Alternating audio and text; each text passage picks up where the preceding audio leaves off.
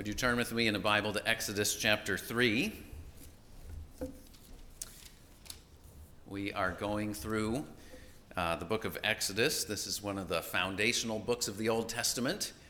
Uh, and the title of our series is From Bondage to Belonging, because that's what God does for the people of Israel in the book. He brings them out of bondage in Egypt, and He brings them not to just figure it out for themselves, but to belong to Him, to have a, uh, to know that they belong in His presence, and to have his, him going with them for the rest of their lives.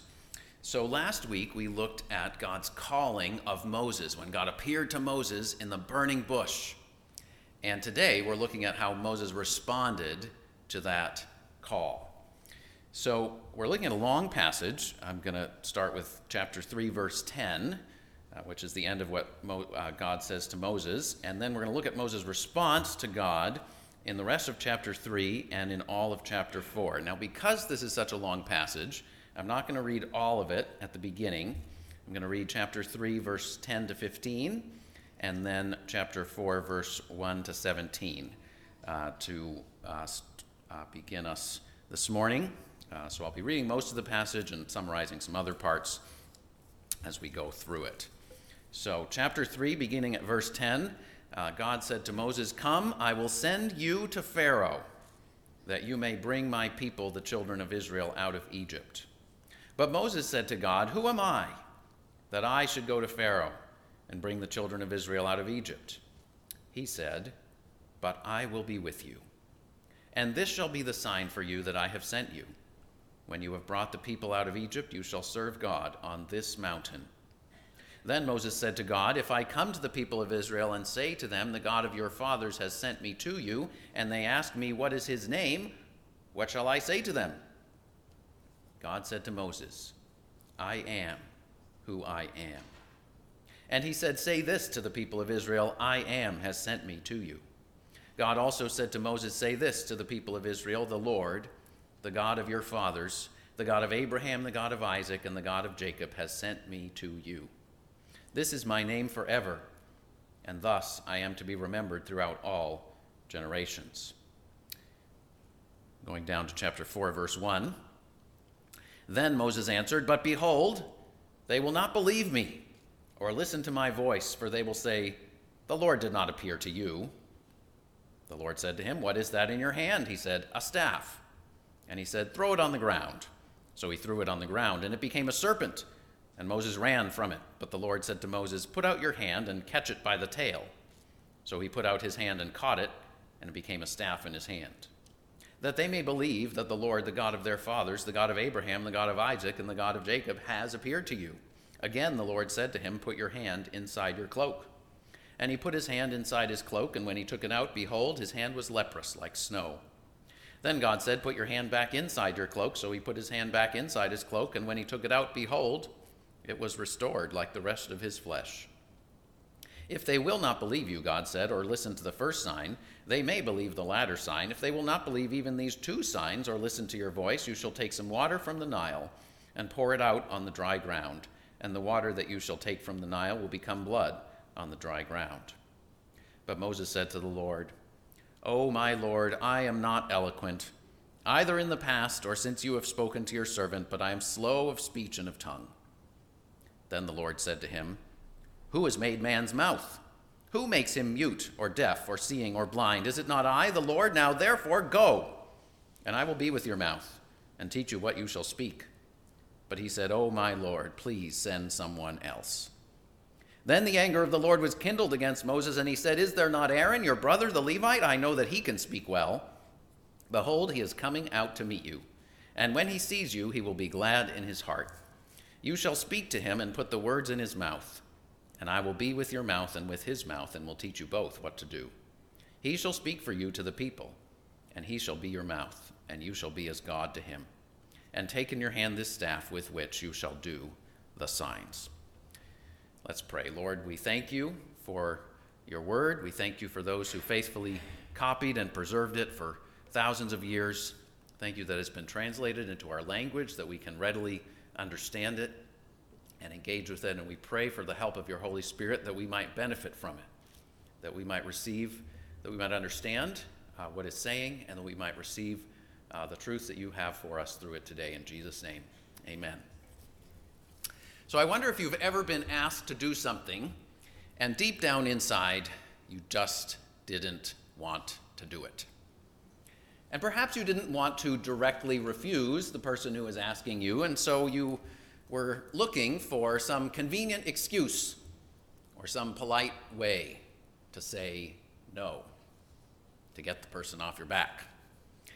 Well, that's what Moses was doing in most of this passage, except it wasn't another person asking him a favor, it was God Himself summoning and calling and commanding him. Sometimes God calls his people to trust and obey him, and we do everything we can to weasel out of that calling. Jonah did that, and Moses did that here. So this morning I want us to consider two themes. Number one, resisting God, which Moses does in the first part of this passage that we just read, and second, obeying God, which Moses does in the rest of chapter 4 that we'll get to later on. So, first, let's look at how Moses resisted God's call. Moses raised not one, not two, not three, not four, but five objections. This is one of the longest back and forth conversations between a human being and God that you'll find in the Bible. So let's look at Moses' five questions. First, chapter 3, verse 11, Moses says, Who am I that I should go to Pharaoh and bring your people out of Egypt? Now, by itself, that's an entirely reasonable question. God had just said to Moses in verse 8 that he would bring his people out of Egypt, and Moses says, Well, wait a minute, you said you'd do it. I can't. I tried before, it didn't work. You know, when Moses was a lot younger, he tried to deliver his people in his own way, and he had to run out of town because his attempts fell short and did not succeed. So Moses says, Who am I to accomplish this great task? Verse 12, God responds, and notice, God doesn't say some of the silly things that modern Americans tend to say. You're good enough. I believe in you. You can do it. I know you can. God doesn't say any of those things that motivational speakers will tell you. What God does say is, But I will be with you. In other words, God is saying to Moses, It doesn't matter so much who you are. What matters is who I am, and that I'm promising to be with you. And that's a word of great comfort whenever we feel inadequate for the tasks that God has laid before us. God says the same thing to Joshua. Joshua chapter 1 verse 5, he says, "Just as I was with Moses, so I will be with you. I will not leave you or forsake you." And in the New Testament, Matthew 28 verse 20, Jesus said to his disciples, "Go and make disciples of all nations, and behold, I am with you always to the very end of the age." So many times God reassures his people when we ask God, "Who am I?" How in the world could I accomplish what you're asking me? And God says, It doesn't matter who you are, but I'm promising to be with you. But then Moses has another question. Verse 13, he says, Well, if the people ask me your name, what should I tell them? In other words, Moses is saying, Who are you? First question, who am I? Second question, who are you? Now, prior to this incident, it's not 100% clear what Moses or the rest of the Israelites in Egypt knew about the one true God. Uh, it's possible that they had, some of them had faithfully handed down the traditions from Abraham and Isaac and Jacob. At least somebody knew about those because they're recorded for us in the book of Genesis. They weren't completely lost. However, it's also likely that the Israelites, after living in Egypt for a long time, which was a society that worshiped many different gods, including the Pharaoh and the sun and the Nile River and all sorts of other gods, they sort of thought everything had a little bit of God in it. And so you could sort of worship a whole bunch of different things. Uh, the Israelites might have fallen into some of those patterns. So Exodus doesn't really tell us directly how much the people knew about the one true God at this point. But here, Moses asks another legitimate question God, who are you? And look at God's answer in verse 14. God says, I am who I am. In other words, the true and living God is the uncreated one, the source of all that is, was, and ever will be. The God of the Bible is the maker and sustainer or keeper of all things. And God also says in verse 15, I am the maker and keeper of promises. So he's not only the maker and keeper of uh, the, his creation, but he's also the maker and keeper of his promises, uh, the God of Abraham, Isaac, and Jacob. Uh, in, chap- in verse 16 through 22, which I didn't read, God gave Moses a preview of upcoming events and responsibilities. Basically, what God says in these verses is Moses, first, you need to go speak to the leaders of Israel, the elders of Israel, verse 16 and 17. Then you and the elders need to go speak to the king of Egypt, in verse 18. And verse 19 through 22, he says, The king's not going to let you go, but God will make him let you go. Uh, so it'll be a process, it'll take time, but eventually you'll get all kinds of gold and dru- silver and jewelry and clothing, a sort of repayment for all the years they had been enslaved uh, and never compensated. So Moses' first question is, Who am I? Moses' second question is, Who are you? Moses, but then Moses has more questions. Chapter 4, verse 1. But they won't believe me. Now, that's an understandable concern given Moses' past experience. The last time Moses had tried to help his people, they had rejected him. So Moses says, How can I know they'll believe me now? But here's the problem. If you look at chapter 3, verse 18, God says to Moses, They will listen to your voice. In other words, the people of Israel will listen to your voice. And then in chapter 4, verse 1, Moses says, But behold, they won't listen to me. So Moses is directly contradicting what God has just told him. God says, You tell them this, and they'll listen to you. And Moses says, No, they won't. They're, they're not going to listen to me. So Moses is letting himself be governed by his past failure and his present fear instead of trusting God's word and God's promise. But again, look at God's response to Moses. God is not giving up on Moses. God says, I'm going to give you three signs to demonstrate my power and reality. First sign throw your staff down on the ground, and it's going to become a snake. And then pick it up by the tail, which, by the way, you should never ever do with a snake. Right? Pick it up by the tail and become a staff again. Uh, now, the snake was actually the most prominent symbol of the Egyptian pharaoh. So, the, uh, on Pharaoh's crown, there was a snake. It was a symbol of royalty in ancient Egypt. So, this first sign is really uh, showing God's authority over Pharaoh. Right? That's, that's sort of the. Uh, God can bring Pharaoh down, and God can raise Pharaoh up if he wants to. Uh, the second sign is Moses' hand is afflicted with leprosy and then healed. So that demonstrates God's authority over sickness and disease. And the third sign, water from the Nile turning into blood, demonstrates God's authority over nature. So basically, God is giving Moses all these signs to demonstrate that he has authority over Pharaoh, over sickness, and over nature. God uses something extraordinary to do something extraordinary. So each of these signs display God's power. So that's God's response to Moses' third objection, but we're not done. Chapter 4, verse 10. Oh, my Lord, I am not eloquent. Now, people have debated this one. Did Moses have a speech impediment? Had he forgotten the Egyptian language while living abroad? Was he saying he lacked diplomacy skills, or was he just being modest and self deprecating and saying, Lord, I'm not worthy of being your mouthpiece? Whatever Moses meant, notice that the tone of God's response in verse 11 shifts. God starts getting in Moses' face and saying, Who made your mouth? Who makes people mute or deaf or seeing or blind? Is it not I, the Lord?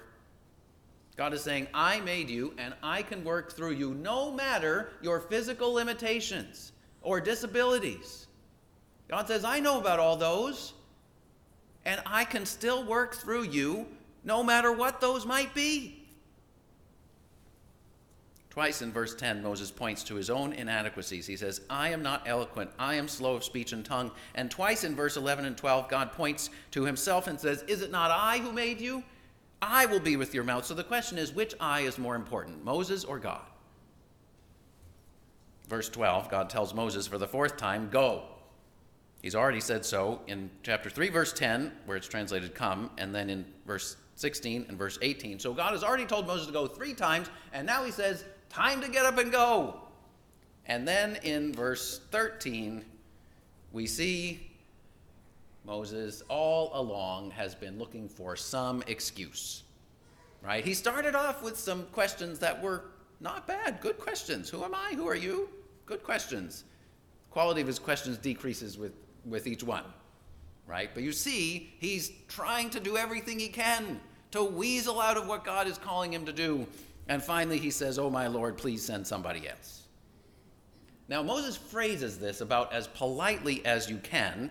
Uh, literally, if you were to translate it literally, it would be, Lord, please send by the hand of whom you will send. But the meaning is very clear. Moses is saying, anyone else, not me.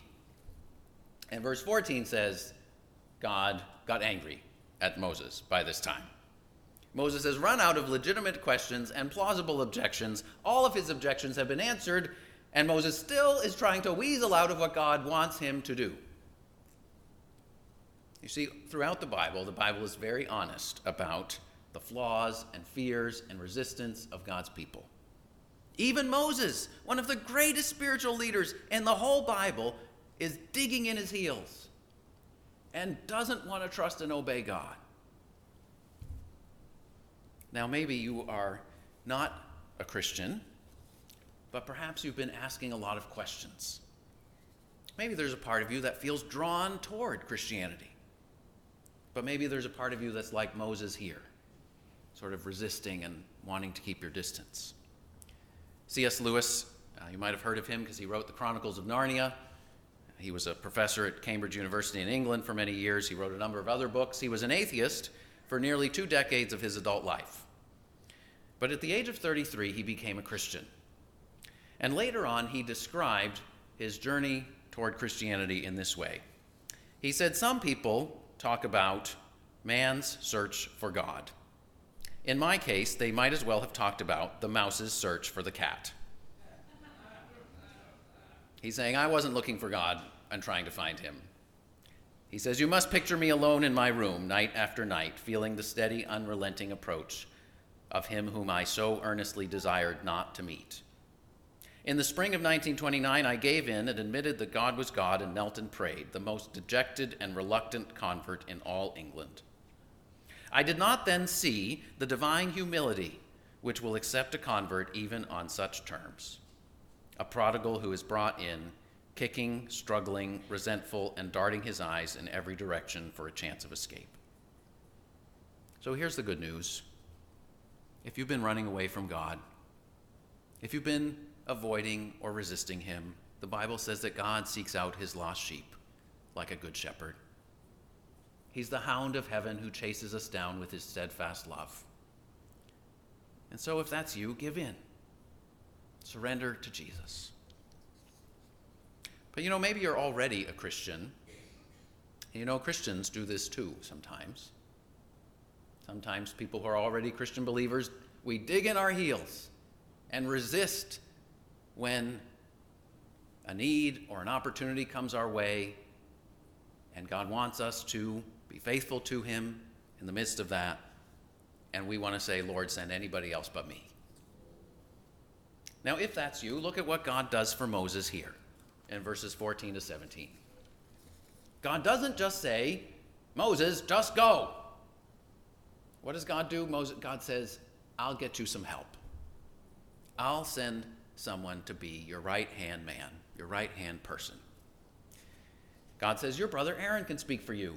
Ironically, Moses ends up doing most of the talking later on. But here's the point sometimes when we're nervous and scared, God sends a brother or sister in Christ to stand with us or even to speak for us, to give us courage and accountability and endurance. Psalm 103 says, As a father shows compassion to his children, so the Lord shows compassion to those who fear him. For he knows our frame. He remembers that we are dust. Do you see? God knows our weakness. And He even meets us in the midst of our resistance, and He gives us all that we need to serve Him. He says, I'm more than adequate for you. I'll give you what you need.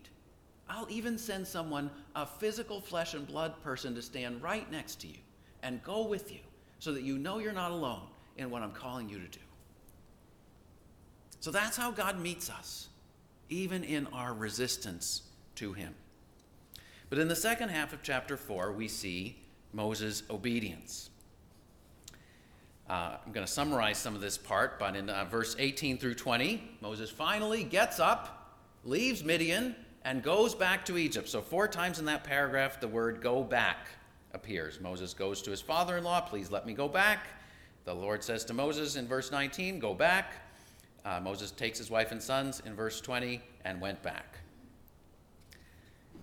So, after all his resistance, Moses finally obeys and accepts the assignment that God has given him. And if you look at the end of this section, verses 27 to 31, God sends Aaron to meet Moses. They go together, they meet with the elders of the people, and Aaron speaks the words of the Lord, does the signs, and verse 31 says, And the people believed, and they bowed their heads and worshiped the Lord.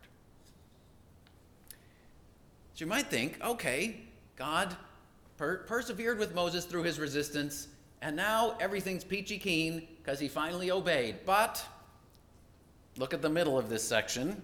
There's a big problem that happens in the middle of this section. If you look at verse 24 through 26, so I'm going to read these verses. This is when Moses is on the way back to Egypt, somewhere between Midian and Egypt. Verse 24 says, At a lodging place on the way, the Lord met him and sought to put him to death. Then Zipporah took a flint and cut off her son's foreskin and touched his feet with it and said, Surely you are a bridegroom of blood to me. So he let him alone. It was then that she said, A bridegroom of blood because of the circumcision. Now, if this paragraph is confusing or perplexing to you, you're not alone. Almost many scholars would say this is the most difficult to understand paragraph in the whole book of Exodus. Right? You have to say, What's going on here? because Moses is headed back to Egypt. He's finally obeying God's command, but now the Lord wants to kill him?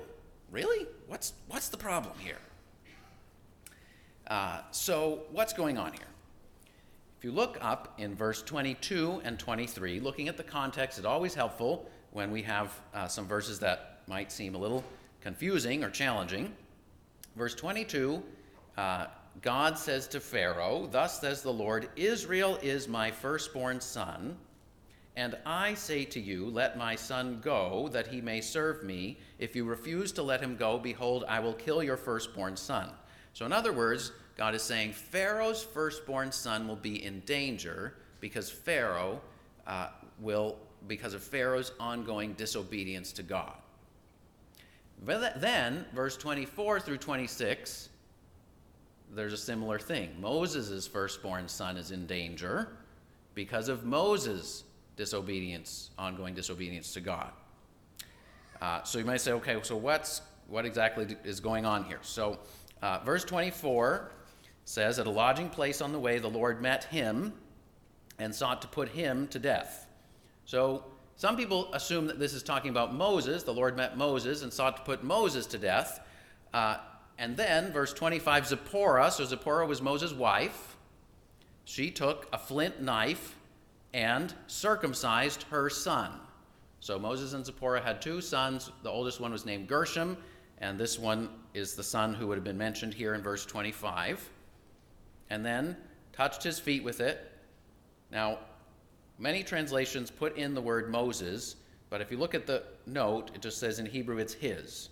Uh, so Moses' name is not actually mentioned in verses 24 through 26. The only person who is directly referred to is Moses' son in verse 25. Uh, so I think that in verse 24 and 26, the person who's in danger is actually Moses' son. Uh, now, it really it could be either way, but I think it's more likely that verse 24 and 26 are saying Moses' son is in danger, just like Pharaoh's son would be in danger uh, in verse 22 and 23. And Moses' son is in danger because Moses has failed to obey a basic command that God gave his people Israel in the Old Testament. So, in the Old Testament, uh, one of the basic commands God gave the people of Israel is that every son needs to be circumcised. And uh, in the Old Testament, circumcision represented cutting off everything that displeases God and dedicating oneself fully to God for the task ahead. So it's sort of like saying your marriage vows and signing a marriage license. You have to do those things in order to be married. And in the Old Testament, you had to circumcise all the males in your family as a sign that you were fully devoted to God and his covenant. Uh, Genesis 17, God said this to Abraham This is my covenant, which you shall keep between me and you and your offspring after you. Every male among you shall be circumcised, and any uncircumcised male shall be cut off from his people. He has broken my covenant. So here's the problem Moses is the one whom God has asked to lead the people of Israel out of Egypt. But Moses hasn't obeyed the first command that God gave to Abraham and said, Abraham, Isaac, and Jacob, all of you and your sons need to be circumcised as a sign of your devotion to me. Uh, now, Moses was supposed to circumcise his son when, by the time his son was eight days old. But by this time, his son might have been in his 20s or 30s. Because Moses had been in Midian for 40 years, he had met his wife soon after he arrived, and presumably they had had these, their two children uh, probably relatively quickly. So by this time, Moses' son would have been in, in, in his 20s or 30s.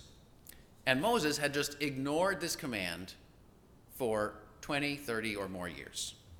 Thankfully, what we see happening here is Moses' wife steps in and saves the day. She realizes what needs to be done, and she goes ahead and does it. Uh, she circumcised her son right there on the spot. Okay, now what should we take away from this somewhat mysterious incident? Uh, I think I'm going to give five brief lessons from this mysterious incident. First, there's a warning to Moses that Moses must obey all of the Lord's commands. You know, sometimes religious leaders can be tempted to think, I'm doing so much for God, it's okay for me to skate by in one or two areas and just sort of ignore what God says in one or two areas of life. And God is saying to Moses, No, that's not how it works to be a spiritual leader of God's people. You can't just pick and choose which ones of God's commands you want to obey and choose to ignore others. Uh, second, uh, we see that even though Moses' son was in grave danger, God provided enough time for the error to be corrected. So we see God's mercy, uh, but it's sort of like God is saying, Look, Moses, we need to fix this now. This situation can't continue the way it is. And sometimes I think the Holy Spirit does the same thing in the lives of Christian believers. Now, sometimes uh, we might be ignoring one of God's basic commands in the Bible for a long time. And God says, now is the time that you need to repent. If you're harboring a root of bitterness, confess it to God. If you've deceived, if you've deceived someone else and told them something that's not true, Go tell them the truth today. If you're being sexually intimate with someone you're not married to, either get married or stop doing it. Several years ago, I was visiting a friend who had uh, recently become a Christian. And since before he was a Christian, he had been addicted to pornography. And it was a sort of deeply rooted habit in his life uh, that uh, he sought comfort in that way and he had become a Christian, but he hadn't really taken decisive action to stop. And so one day he prayed. He prayed, "God, deliver me." And this was the day before, in the day before self uh, smartphones. So the laptop was the problem. The next day he got mugged, walking down the streets of Washington D.C. while carrying his laptop. And some guys ran off with his laptop. And he said to me, "I guess God answered my prayer."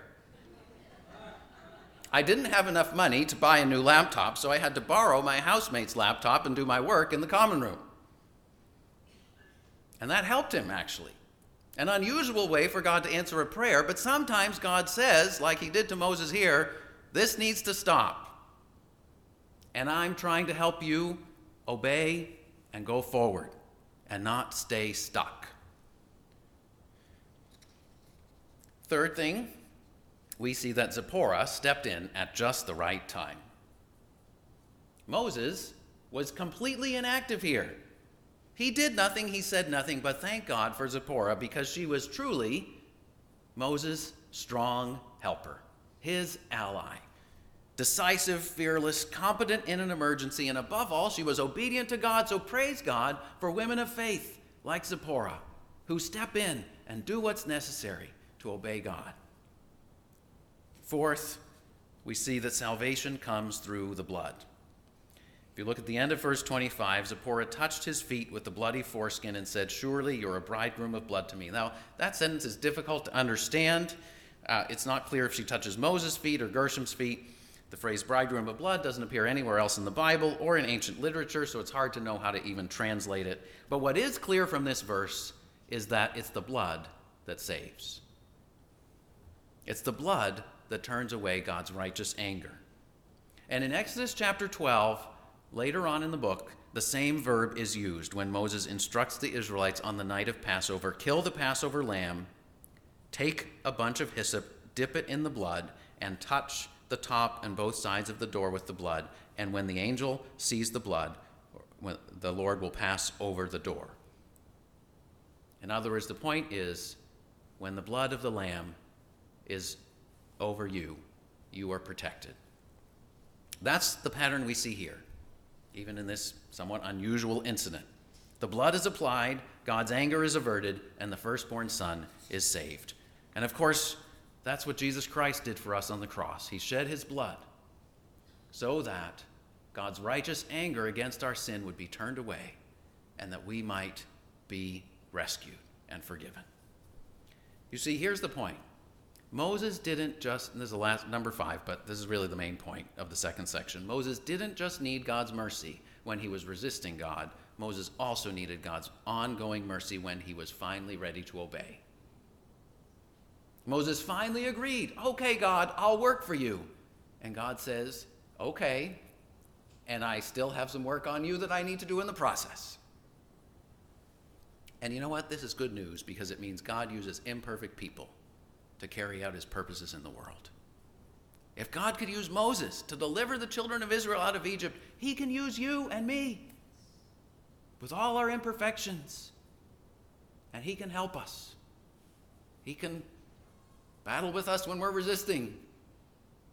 And he can strengthen us and help us and equip us when we're ready to follow him.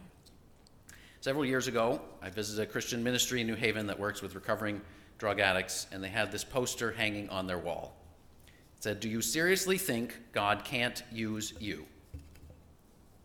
Noah was a drunk, Isaac was a daydreamer, Jacob was a liar, Joseph was abused, Gideon was afraid, Rahab was a prostitute, David had an affair, Abraham was too old, Jeremiah was too young, Elijah was suicidal, Jonah ran from God, Martha worried about everything, the disciples fell asleep while praying. Peter denied Christ, and Lazarus was dead. And below was the verse we read earlier God chose the foolish things of the world to shame the wise. God chose the weak things of the world to shame the strong. God chose the lowly things of this world and the despised things and the things that are not, so that no one may boast before him. It's because of him, because of God's mercy, that we're in Christ Jesus, who has become for us all that we need wisdom from God, our righteousness, holiness, and redemption. Therefore, as it is written, let the one who boasts boast in the Lord. Let's pray. Lord, we thank you. Thank you for how honest your word is, not only about the successes of your people, but about their flaws and shortcomings and their resistance to you.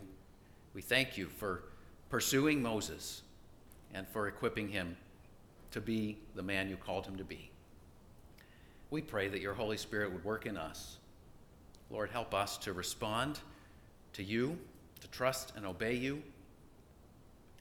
Help us to leave behind uh, whatever we need to leave behind in order to follow you freely and joyfully today. In Jesus' name we pray.